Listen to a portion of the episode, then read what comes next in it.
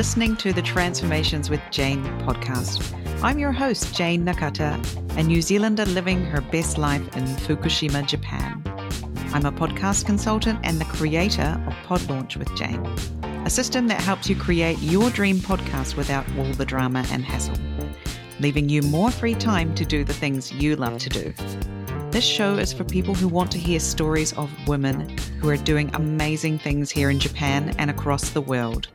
You'll find loads of inspiration for how you can live your best life wherever you are. I'm glad you're here. Let's get on with the show.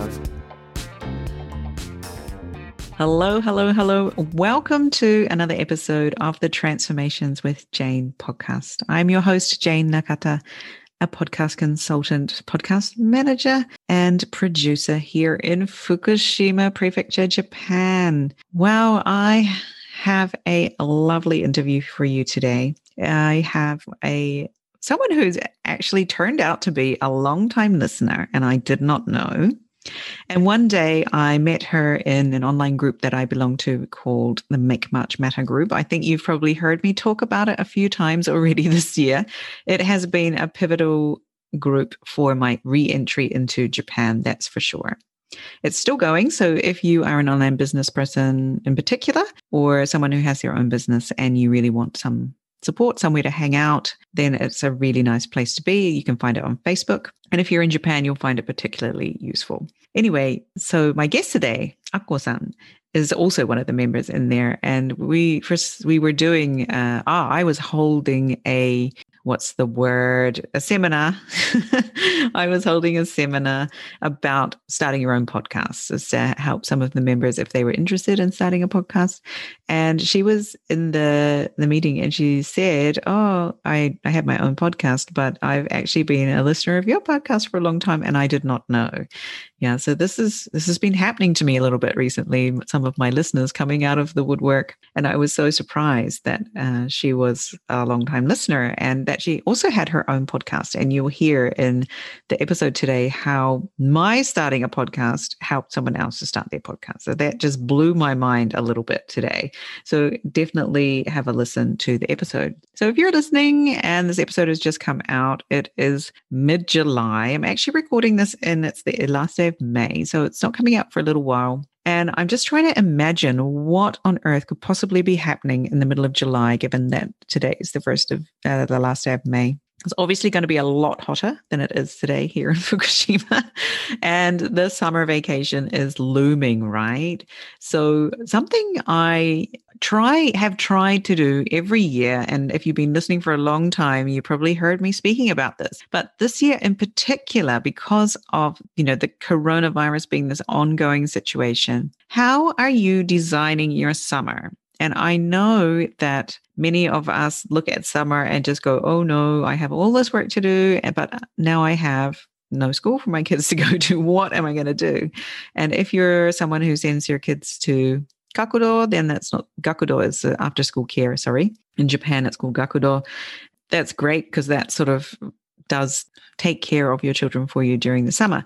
But my children, I don't actually want them to go to Gakudo because where we live here in Fukushima is such an all Japanese environment that, having them go to school, after school care in Japanese as well, and then having them spend their whole summer vacation in the Japanese summer after school program would mean that they would lose hours of English input. So for us, I've always tried to do my best to have time with them so that we would have them spending time in an English environment as well as their completely Japanese environment, which they have, going to school here in Japan. Normally, I would take them to New Zealand as well for a good month or so, and they would go to New Zealand school and see their grandparent, their grandmother, and their auntie and uncle and their friends in New Zealand.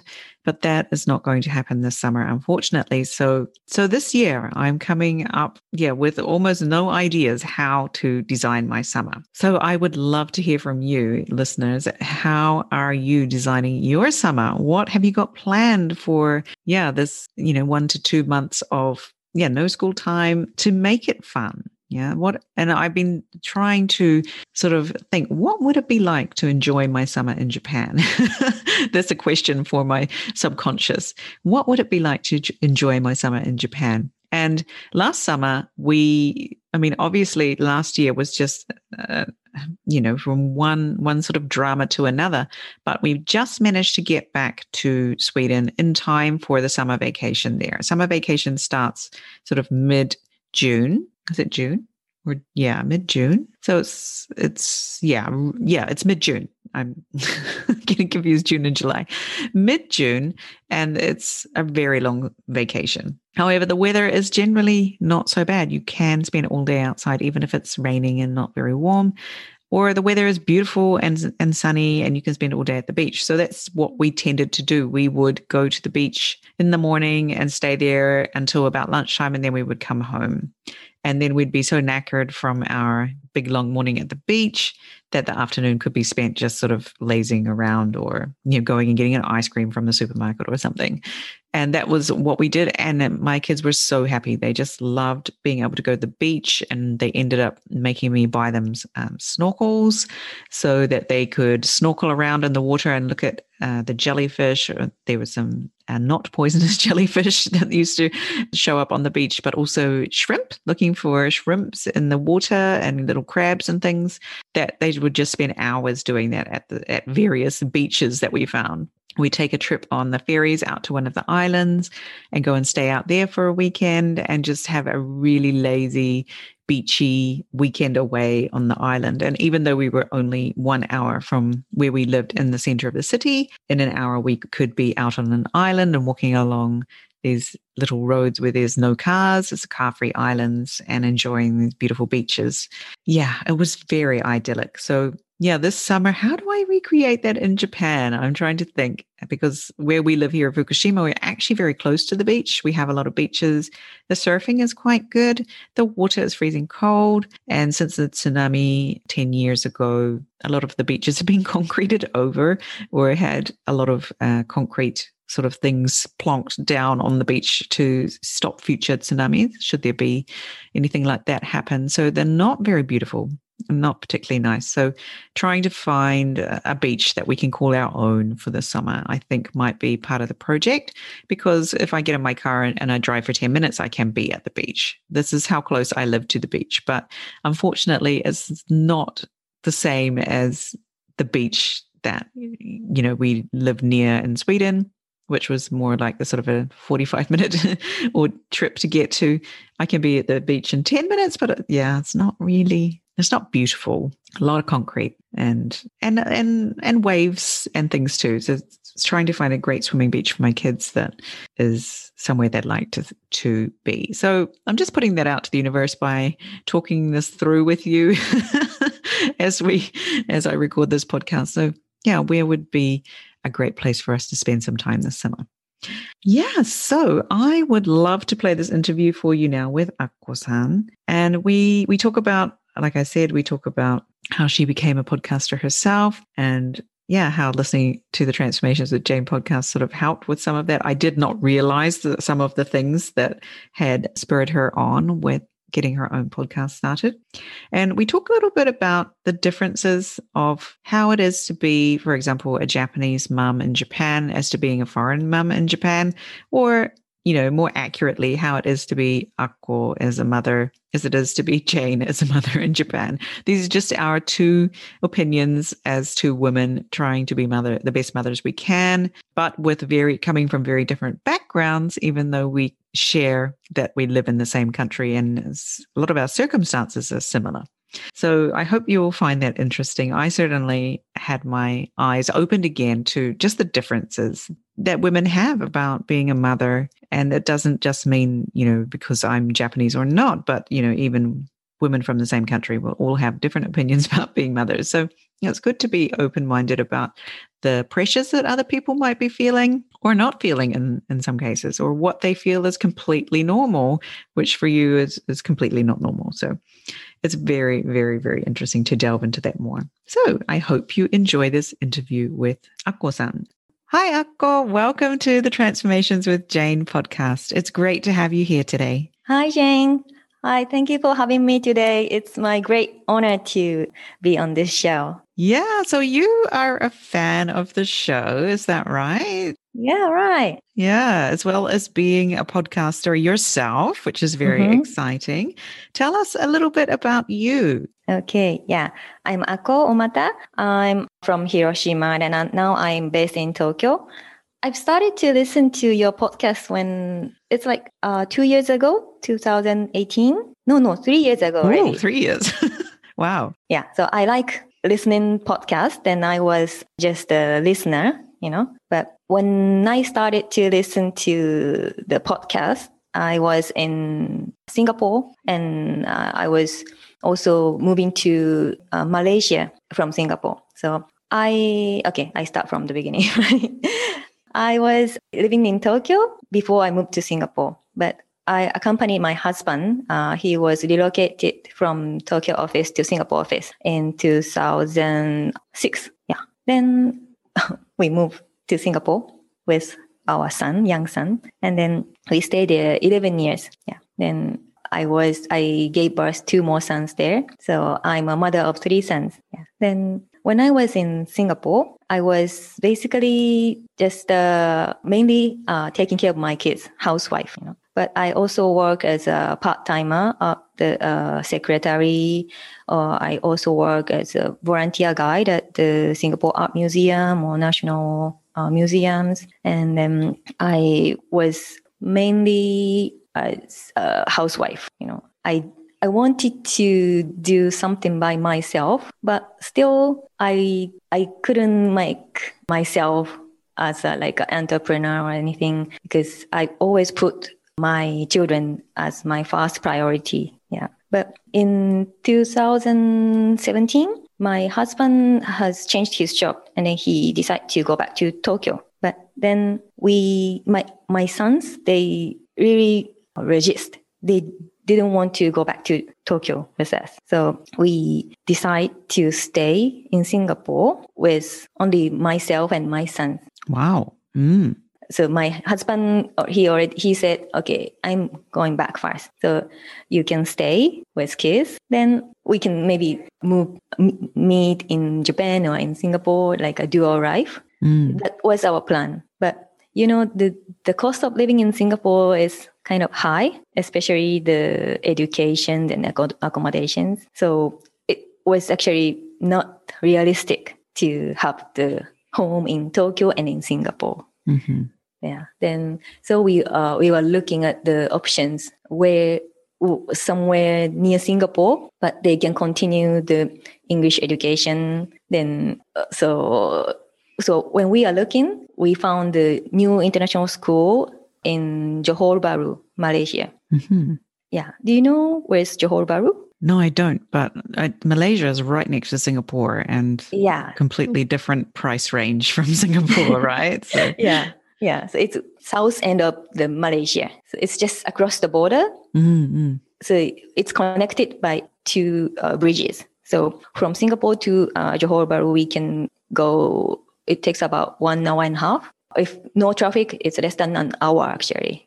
So it's like from Tokyo to Tochigi or Ibaraki, somewhere near. Yeah. So it's just right next to Singapore. So, but it's the price is everything like 1/3 of Singapore, right? Including education, everything. So we moved to Malaysia, Johor Bahru, with my sons and myself, 2017. Then my sons, they joined this international school. Then we were planning to stay there about a few years. Yeah. So because my youngest son was first grade at that time. So he was still very young. And then we worried that if we go back to Japan that time, he might forget English, everything. Mm. So mainly to keep their English education, we stay there. But, you know, after half year or some time, I noticed it's really hard to stay overseas all by myself and my kids. Yeah. Yeah, you know, it's in Japanese, we say one ope. Do you know how one operation means?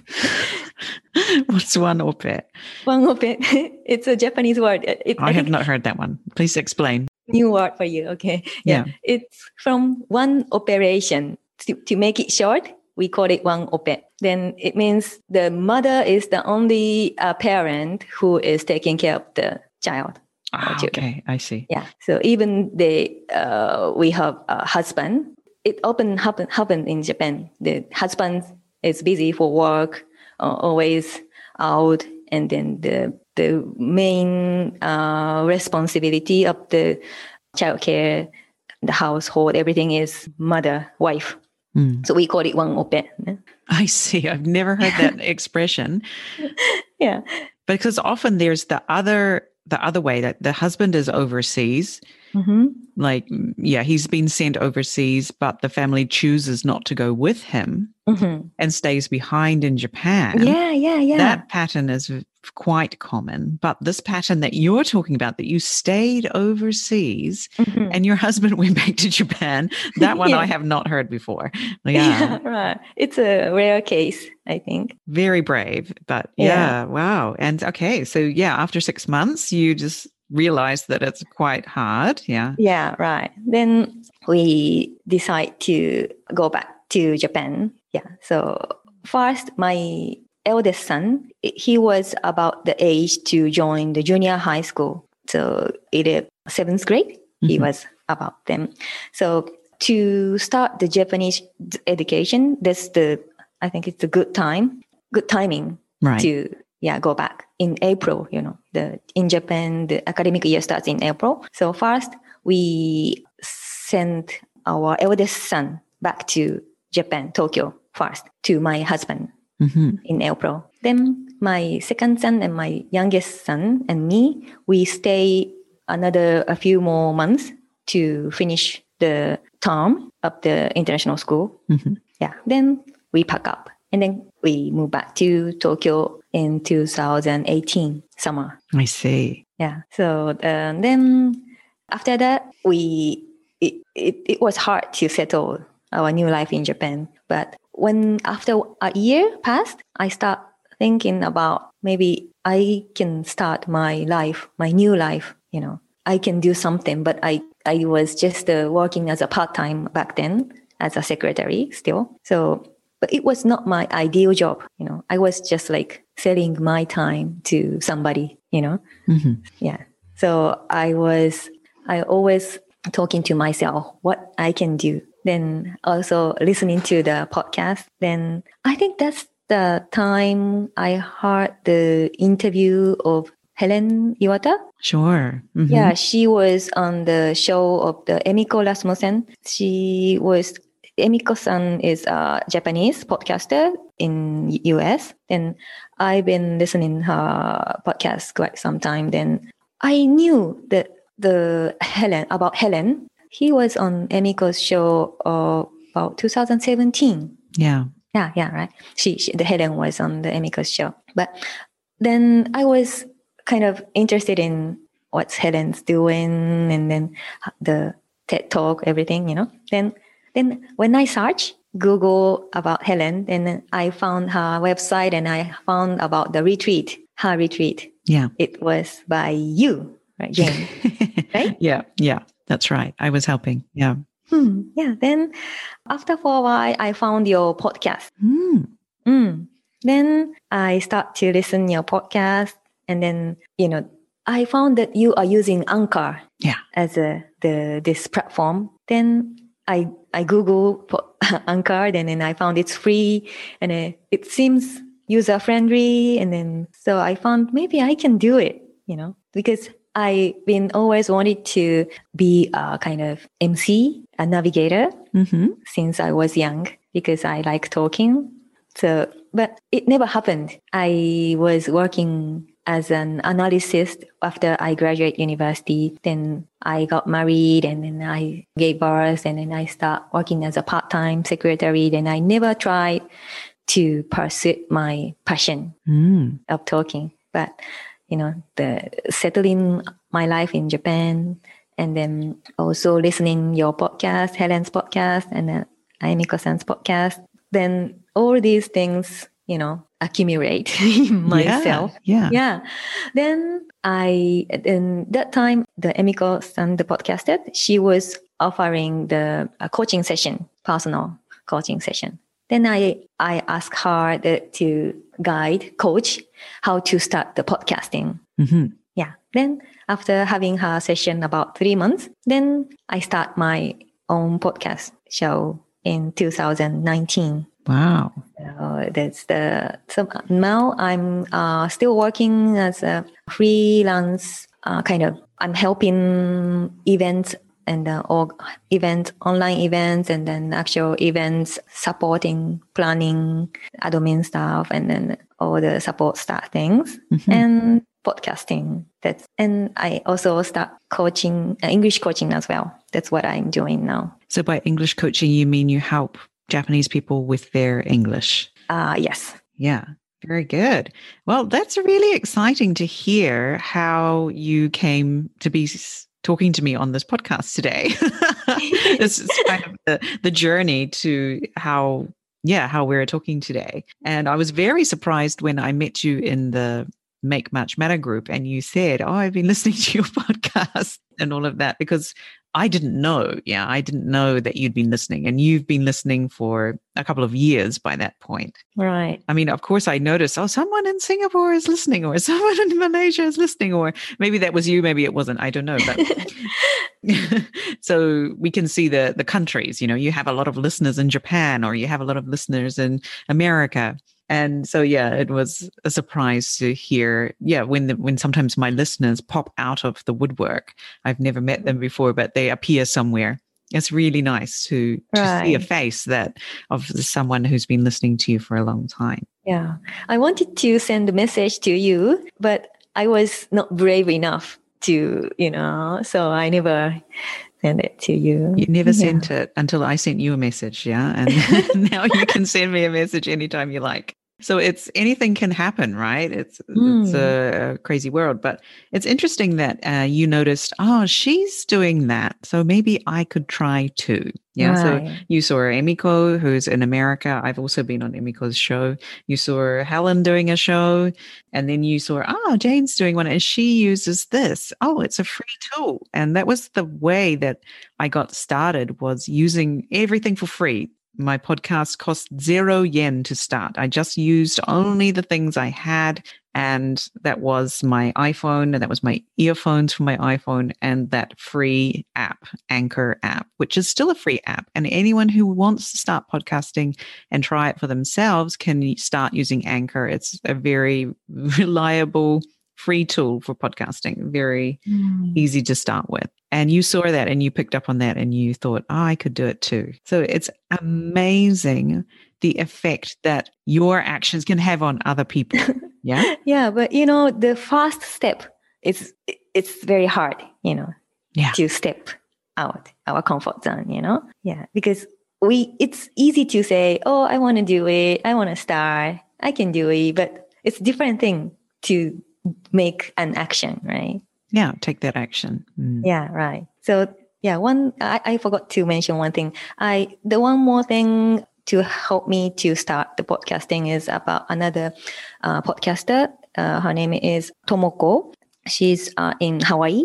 Mm. She also has the podcast called Mayagaja. So she was, I'm fan of her podcast. And then when she was in Tokyo, I met her and I joined her workshop to, record the podcast intro. Mm-hmm. So that time I tried first time recording, Then I experienced it. I can do it. And it's so fun. So this experience helped me to start the podcast. Oh, very good. Yeah, one more thing. Yeah. So you had a little bit of help from an expert with, Emiko and this other, what was her name again? Tomoko Skina. Tomoko Skina. Yeah. Okay. Yeah. And look at you now. You have your own podcast. And recently, usually you podcast in Japanese, right? But recently you did an episode in English as well. Right. So that is very impressive, because it's not easy to podcast in your own language, right? You have to try not to say and ah, and or in Japanese, eto, eto ne, and all of those filler words, right? And or right, which is one of my things I have to try to stop saying. But yeah, to do it in another language is difficult. So you definitely like to try a challenge when you're ready for it, I think. Yeah. Right. You know, one of my motto is like, we are all imperfect, you know. So like you are also always telling this message to us, you know, imperfect action. That's right. Yes.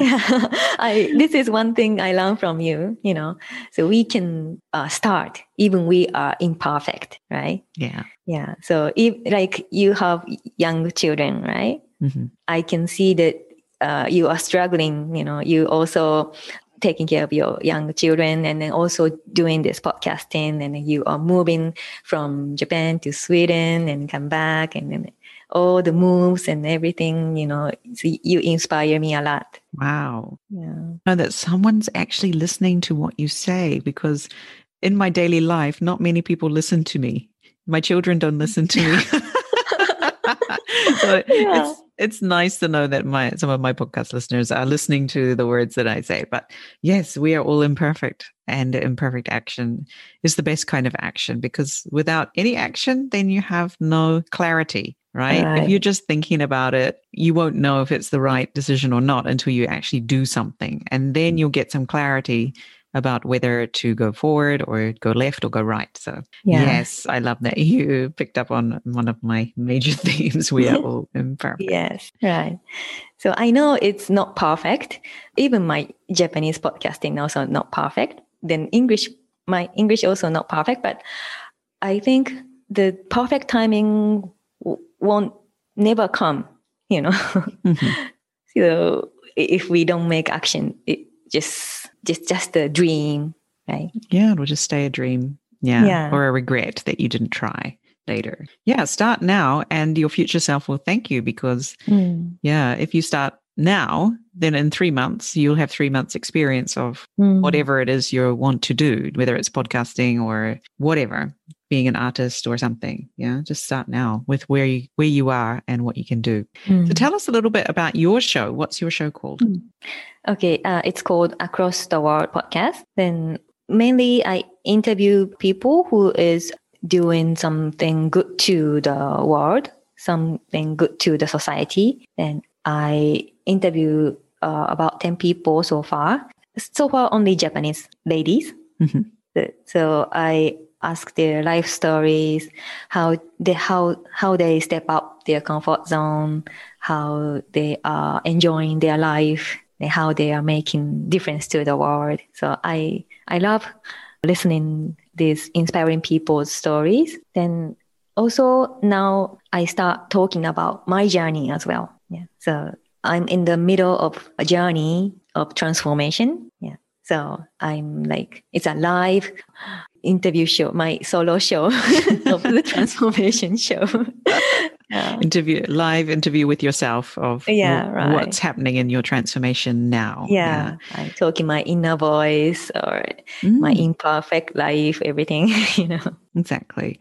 And it's great to record this somehow, because you can listen to it later and be like, wow, that was where I was, but look at me now. I'm over here now, but that's where I was. Look how much progress I've made. Yeah. Yeah. Because if I said something, it's in my head. Then if I hear again, it comes in my mind again. Then I make promise to myself. Okay, I already said this. Then to, like, for example, to live the life I love, to live truly, honestly, you know. So even I'm imperfect, I just start making action. So these all things, what I said, it's when I talk in my podcast, it works for me a lot. Yeah. So if you don't have your own podcast, you could just write it down in a journal. Yeah. It's another great way for these things to happen, to help. Yeah. These things come to fruition, to become real,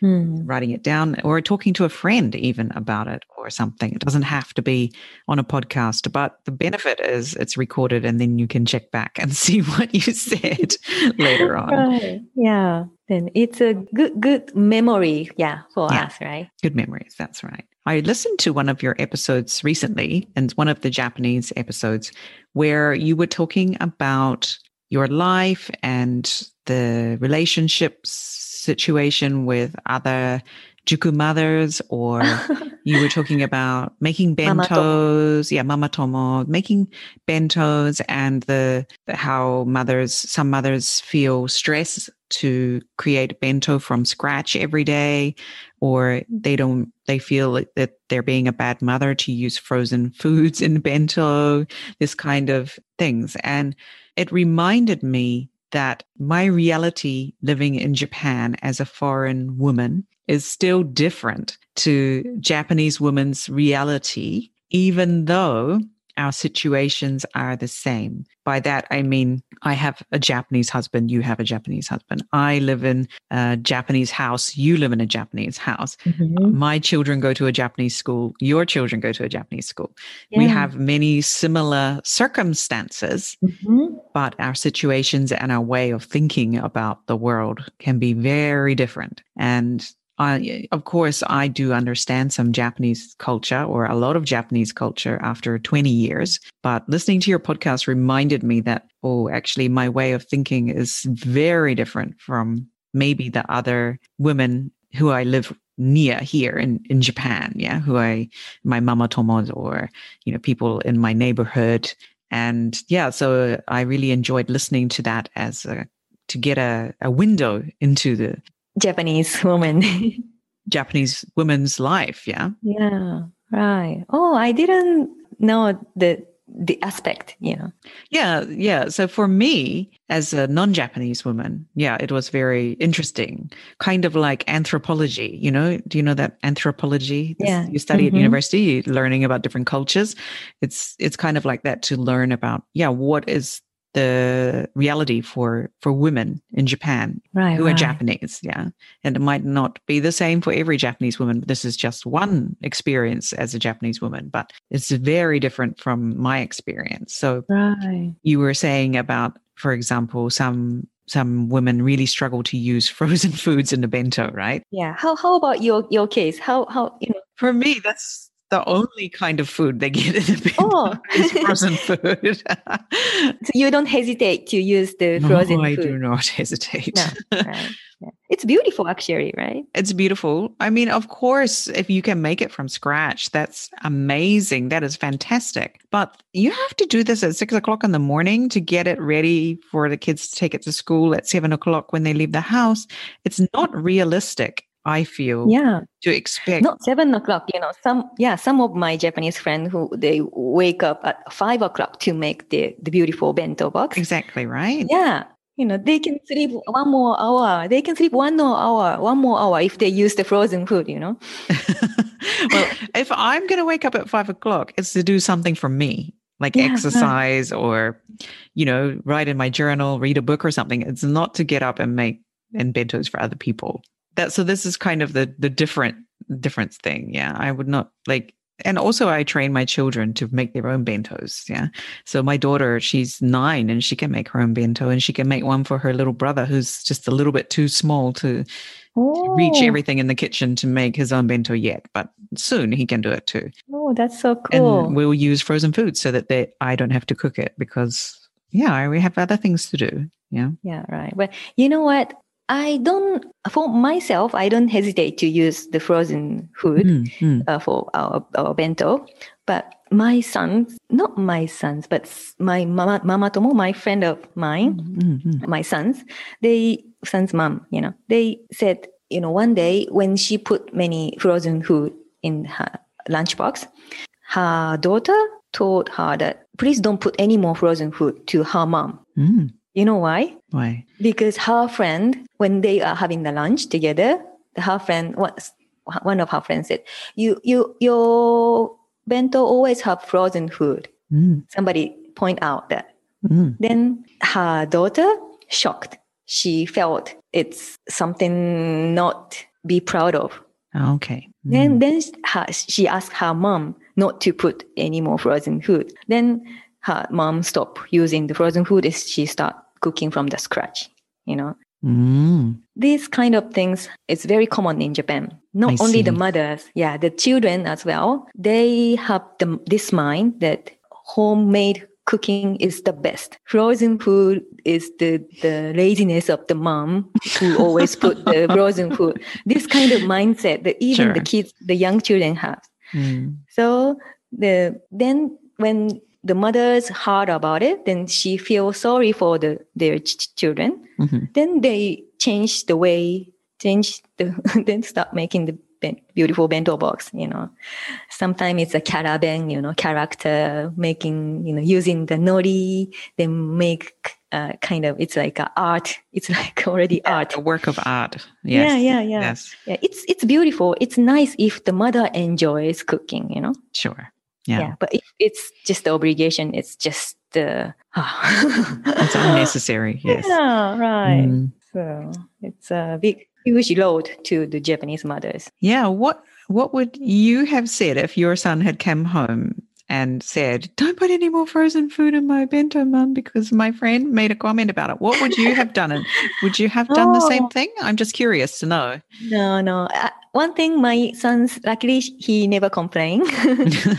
So I don't have to worry. But if my son said so, maybe I mix with frozen food and then something I made the day before, you know, leftover, something I mix. So I try to use less frozen food, but I still keep on using. So you would, of course, take your child's feelings into account, but you would still try to make it easy for yourself by not doing completely from scratch. I would be on the other end of the spectrum. I would say, that's ridiculous. That doesn't mean anything. You actually prefer frozen food. What are you complaining about? And continue to give frozen food. True. Yeah, they love it.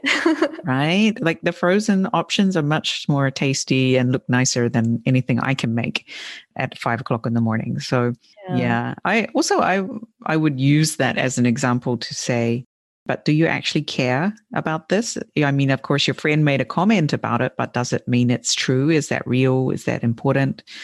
Just to notice where they are. I mean, you know, of course, what you care about what your friend says, but in Japan, this is some kid in the class said that because they heard this from some grandmother or something, right?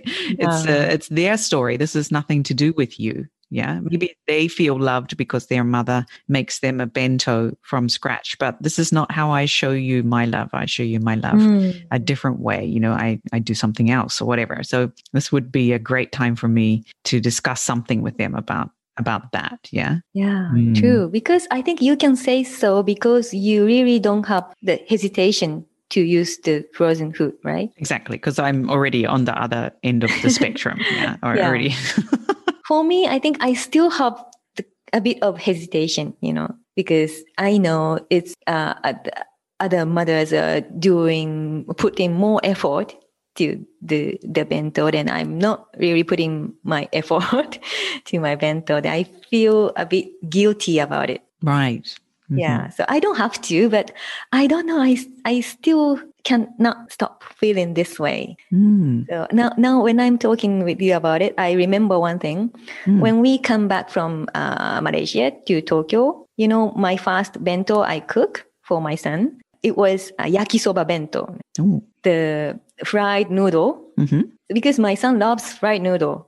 Right. Then I put only the fried noodle and maybe small tomatoes and the apple at the side. So I just passed this bento box to him.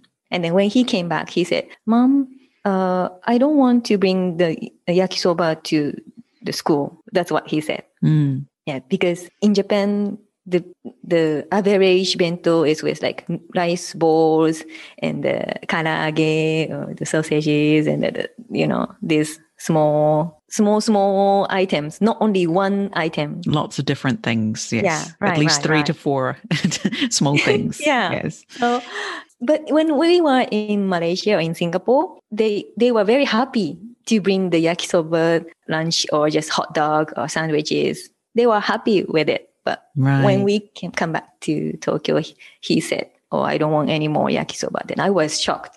But I realized, we are in Japan. We are no longer in an international school. So I switched my mind from to Japanese mom, and then I stopped making yakisoba box, or because I still have the guilty. Then I was trying to be a good Japanese mom. Right. Mm. Yeah. Everybody's comparing themselves to each other to this perfect Japanese mom who doesn't exist, right? She doesn't actually exist. And even though your kid loves yakisoba bento, he wanted to give up his favorite yakisoba bento to be the same as everybody else. Yeah. So this is what the situation is in Japan, right? And I know it's the same in other countries too. It's not an original conversation. Oh, mom, I want to have the same kind of lunch as everybody else. Oh. Yeah. So, but yeah, I think it's a little sad when kids can't, if kids like yakisoba, then take yakisoba for lunch. And maybe your friends actually are like, oh, I wish I could have yakisoba for lunch.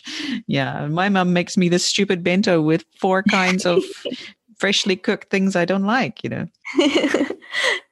Yeah, but she puts so much effort, and I can't ask her to stop making it because she gets up so early. I don't know. There's a whole story there that and I stopped making bento already. Mm. Yeah, because it's so hard. We have to wake up early and then start cooking for not only breakfast, we have to prepare for lunch, and then I also need to get ready. Then I need to go to work as well. So it's so troublesome. Then I complained to my husband that I can't make this. I can do this every day. Then my husband said, okay, then I do it. Then he starts making the bento box for my son. Nice one. Well done. Right? So now I'm no longer making any bento. Woohoo. Yeah. It's his problem now. Yeah. Mm-hmm. Yeah. Yeah, I don't make bentos usually because my husband will eat at shokudo. And they have a shokudo at his company. And my children have kyushoku, a school lunch.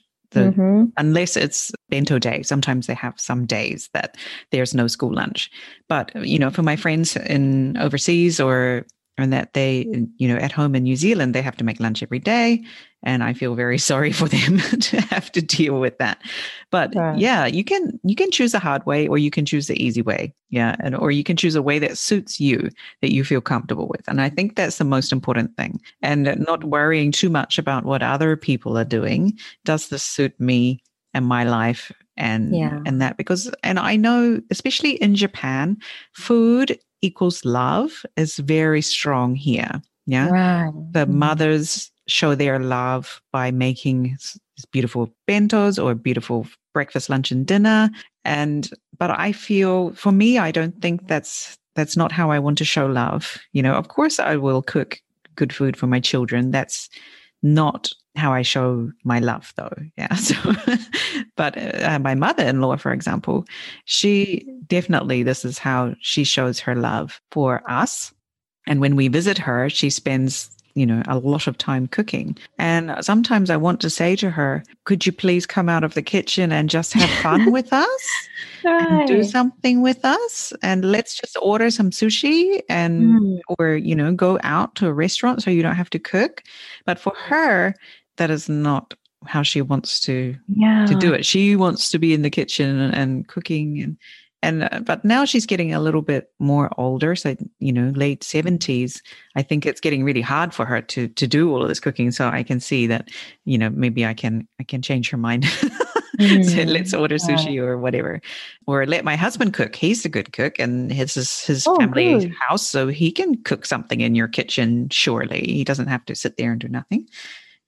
She's raised him quite well to be able to cook, and he's a good cook himself. So yeah, on the weekends these days at my house, I do not cook anything. I let my shifu-chan, that's what I call him, my shifu-chan, to do the cooking on lunch and dinner and on the weekends. And so all of the menu is something that he likes to cook. So, wow. Yeah. You are so lucky. Yeah, but I let him. I let him. And this is one, if I could say anything to Japanese women, is let people help you or ask for help. Ask your husband to do something. Maybe he won't say no. Maybe he'll say yes. Or maybe he'll say no, but maybe he'll say yes later. Right. You know, ask for help and let other people help you, because often women think that they have to do everything themselves. To be a good mother, you have to do this yourself. It's not actually true. Yes. To be a good mother is to have a happy life and to be happy so your children are happy. Your children will be happy if you're happy. Your children will not be happy if they have a lovely bento, but you are unhappy. Right, true. It's not about the food. It's not about the clean house. It's about you being happy. What do you need to be happy? And asking for help to get that. And then your children will be happy, and they will be happy when they see you living your best life, like you are trying to do more and more now, Akko-san. Yeah. Yeah. Yeah. I totally agree. Mm. Yeah. But before I couldn't say, like, I don't want to make bento every day to my husband, you know. Yeah. 2 years ago, I couldn't say so because I thought it's my job, you know, I should do it. That's what I thought. Mm. But like when I started this podcast, since then I'm my mind is transforming. Yeah. So yeah, I'm now I can say that something I don't want. I can tell my husband that something I don't want to clean the house every day. I don't want to cook the bento every day. Finally I could start. I can start saying so, what I think. And that's because you started to do something for yourself, I think, which is the podcast or, you know, finding your some kind of work that you like, or for some people it's, you know, exercising, starting to exercise and make that a priority. And as soon as you start to do things for yourself, you can start to get confidence to ask for things, I think. And you probably didn't, that wasn't the first thing that you asked your husband, right? Mm. That's quite a big thing, right? Make the bentos every day or whatever, right? So maybe you started with something small. Maybe you don't even remember. You asked him to go to the supermarket, or maybe it's his job. I don't know. Can you remember something small you started with? Yeah. When I have, for example, I have lots of online seminars and online events, even in the night. Especially since this pandemic starts, many things switch to online, right? Yeah. Then more and more things are happening in online. Then it can be on the weekend. It can be in the nighttime. So before, I didn't spend this family time, so-called. I didn't make any plans for myself during this family time. Mm-hmm. But since this pandemic started, I started to join the online, interesting online events in the night or on the weekend, you know. So, but my husband and my family were not happy about it, you know. How about your family? Are they okay? Yeah, they're okay. Yeah. Mm-hmm. Yeah. So they can look after themselves. Yeah. So yeah, my sons are actually, they don't care. They are fine. But my husband said, "Why you are spending our family time for yourself? It's like you don't spend too much time for online something in the night." You know, he complains. But I start telling him that this is what I want. Then I'm still cooking the dinner for my family. Then I'm still cleaning the house. Then I'm not leaving everything to my husband or anything, right? So this is not the everyday thing. It's like once a week or some occasionary thing. So I said, "What's wrong with it?" You know, I want to do some. Yeah. So I start telling him that I think I can spend my time for myself sometime, not all the time. I'm a mother, but I'm not only mother, you know. Yeah. I'm still myself. Yeah, exactly. Yeah. And I think even if they complain at first, if you know, hold that thing and you say, "No, I'm not giving up on this," then they will get over it and they will accept it, right? So maybe your husband got used to the idea now and he doesn't mind so much, right? Or he doesn't say or complain, right? But if you give up quickly, then that's a shame, I feel. Yeah. Yeah.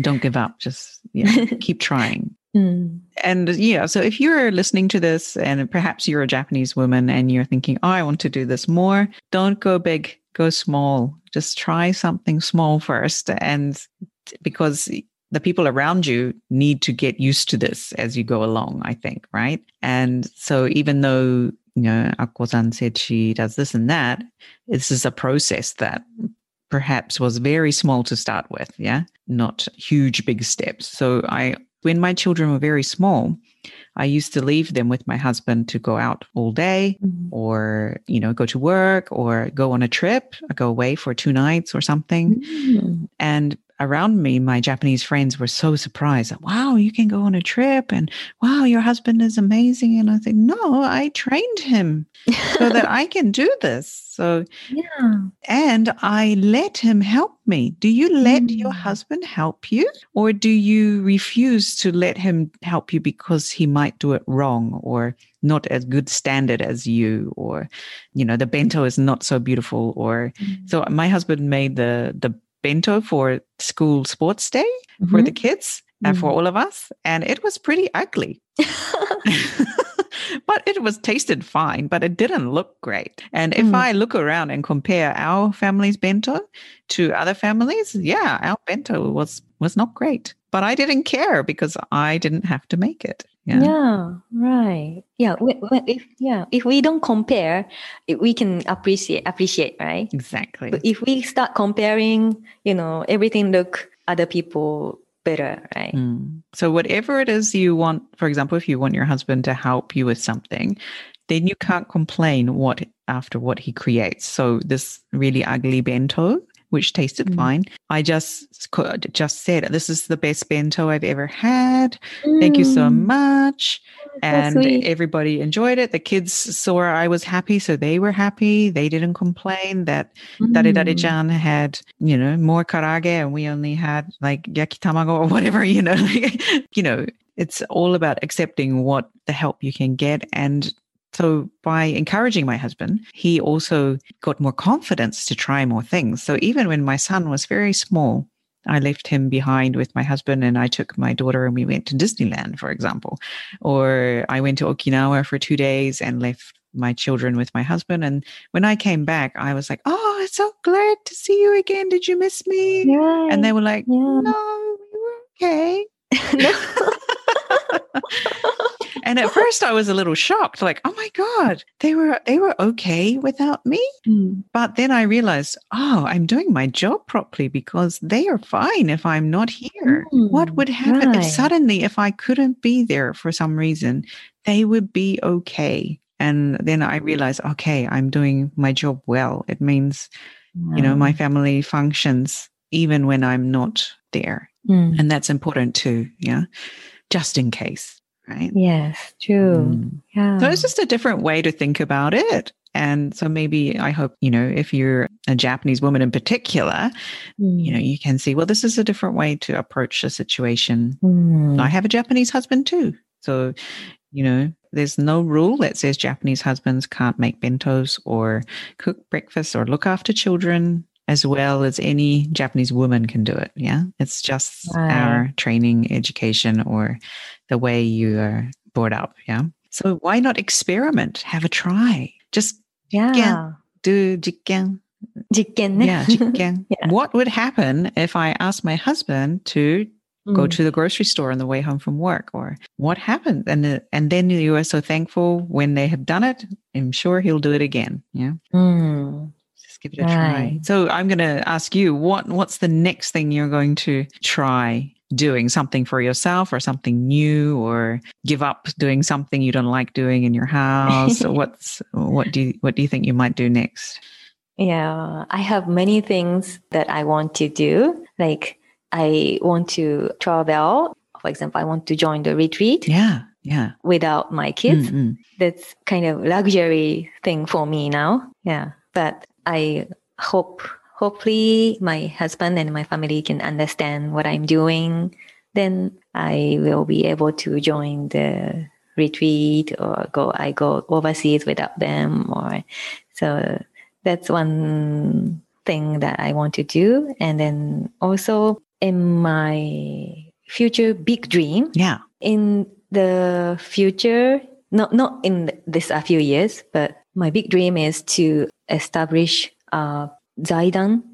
Oh, how do you say in English? Zaidan? I don't know. Foundation. Okay. Mm-hmm. Yeah. Yeah.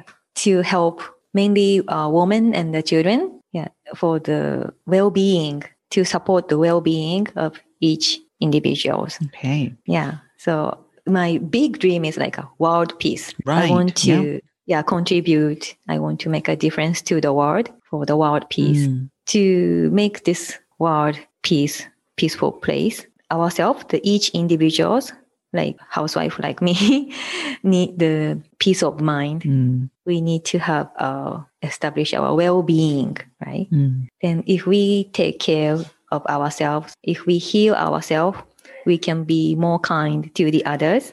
Then we can make our society, our world a better place. That's what I believe. Mm-hmm. Yeah. So I want to encourage, maybe from the start, I want to encourage Japanese women, because that's where I live. Yeah. Then more and more, I want to encourage more people to have the well-being and then start something to the world. Exactly. And you have to do that for yourself first, right? You have to walk your talk. Yeah. Do that yourself and then inspire others to follow you. Yeah. Yeah. Right. So definitely you need to go on that retreat that you're thinking about. Yes. When we can do retreats again, which hopefully is soon. Yeah. And it's completely possible. Yeah. So those things that you spoke about before that you want to do for yourself, it's completely possible. The only thing that's stopping you is you and how you decide to think about it. All right. Right. What would it look like to go on this retreat? Also, I know you said your family, like especially maybe your sons, don't want you to go, but you can always it's just the matter of the sales technique. You're going to have a lot of fun when I'm not here because, you know, when mom is home, right, you have to do your homework and you're not allowed to watch TV all the time. And when I'm not here, it's not my problem what you're doing. You know, you can do whatever you want. It's your father's problem. Yeah. That's what I tell my kids. And they're like, okay, mommy, have fun. Bye-bye. See you later. Right. Bring me back something. Yeah. Yeah. Sell it to them. What would be good about it for them too? Yeah. Maybe first I allow myself, you know, to enjoy. I have to. Yeah. Yeah. Mm. That's one thing.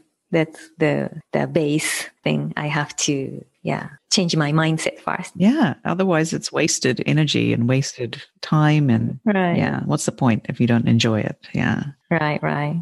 Mm. Yeah. I also felt that the first time I went away, I went to Kyoto for 3 nights and when I was leaving Fukushima on the bus to go away, I was feeling really guilty. Yeah, right. Guilty. Oh my God, I'm leaving my family. What are they going to do without me? And then I thought, stop that right now. If you do not enjoy this, what is the point of this? You have permission to do this from your family. They said, okay, have fun, go and enjoy yourself and do not waste this opportunity. Then I realized that it didn't matter if I'm not there 100% of the time for my family. They still love me and I'm still important even if I'm not there 100%. I do not have to earn my family's love by being there 100% of the time. Yeah. Yeah. So you were able to switch your mind, right? So you could enjoy. So I switched my mind then by giving myself that pep talk because I noticed it was just a habit maybe. Yeah, sometimes it's a habit that we have to switch into that feeling guilty because I'm not, you know, being 100% parent or whatever, not being a perfect mother. Right. And it's not actually useful to anybody. So yes. Yeah. Nobody benefits from that guilty feeling. Yeah. Yes. Yeah. We have to give permission to ourselves first. Yeah. If you need someone to give you a permission, come and see me. I'll give you some permission. You can. Yes, I'll give you permission to go on the retreat. Yeah. But you're going to inspire other women to do this. So if you go on a retreat, your mama tomas around you will say, oh, she's doing it. Maybe I could try something. What could I try? So, you know, never underestimate the impact that your actions are having on other people. Just like when I started podcasting, how did I know that it might be just one part of the piece that would help you to start your podcast? Yeah. Like I didn't know that. So you just never know what your actions, you know, can have a positive effect on other people. Right. And now you are encouraging more and more people to start the podcasting, right? Yeah. Yeah. Yeah. So that's beautiful. Yeah. I never imagined that either when I took this one step to start my own podcast. So yeah, when you, maybe if you go on your first trip away to somewhere, you don't know how that's going to change what you do next. Maybe you come back and you start a new job or something, like who knows? Yeah. But doing things for yourself is always a good thing, especially if you're a mother, because, you know, if you're worried about being a bad mother, it automatically means you're a good mother. Because bad mothers do not worry that they're bad mothers. They do not care, right? Actual bad mothers, people who are actually bad mothers, don't spend much time worrying about being bad mothers. Generally, it's the good mothers that worry about being bad mothers. Yeah. So if you're worrying about being a bad mother, chances are you're probably a pretty good mother. Yeah. At the minimum. Yeah. Probably an excellent mother. Hope so. Definitely. Yes.